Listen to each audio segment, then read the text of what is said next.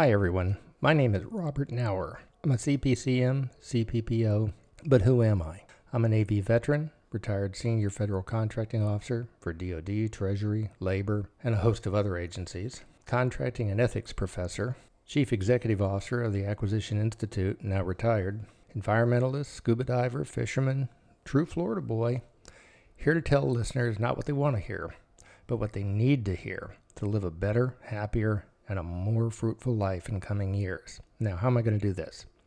Real quickly, I'm going to start off with some podcasts about how to get a job in the federal government, state and local government, in contracting or procurement, if you want to call it that. It's a not too often talked about field, but it's a field that is ripe and open, and with all the supply chain issues today, boy, Heidi, they need contracting people more than ever to buy the goods and services that are needed for government and for industry. And I'll talk about some of that too. That'll probably be my first set of uh, podcast. Then I'm going to talk about um, a book I'm finishing up. Uh, it's about me personally being raised by a black nanny and black maid during the start of my life in Orlando, Florida.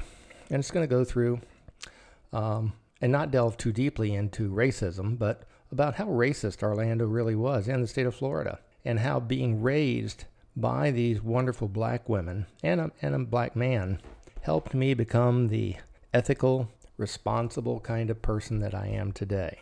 Now, I'm 70 years old, and uh, had it not been for them, I probably wouldn't have turned out as good as I did wouldn't have had the kind of retirement that I did. I owe an awful lot of gratitude to three special people that helped raise me. And I'm going to tell you about that story. Then, after that, I'm going to have a series of podcasts about time in the Navy, how the Navy has changed. But the Navy, even with the digital technology of today, is really no different than the Navy I was in before, except that some attitudes have changed. Uh, they don't cuss as much. Um, they don't beat people up as much, but the Navy is a wonderful place. It's a wonderful training ground for young men and women to decide if they haven't already decided what do they want to do in their coming years as a career. Some stay in the Navy. So I'm going to talk about that.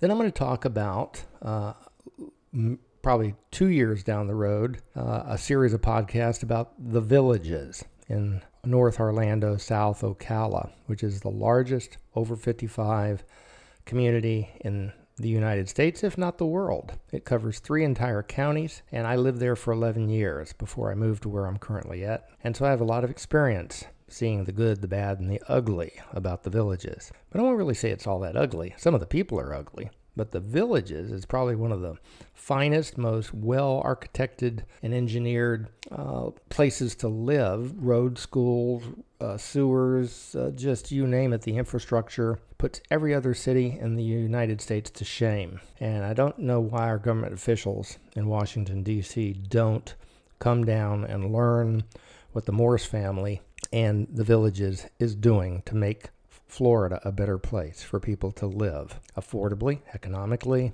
It's a great place. I'm even thinking about possibly going back, but um, well, we'll have to see about that. But anyway, so those are some podcasts that are coming up, and I hope you'll take time to listen into my first set, and um, and we'll go from there. So, Bob out.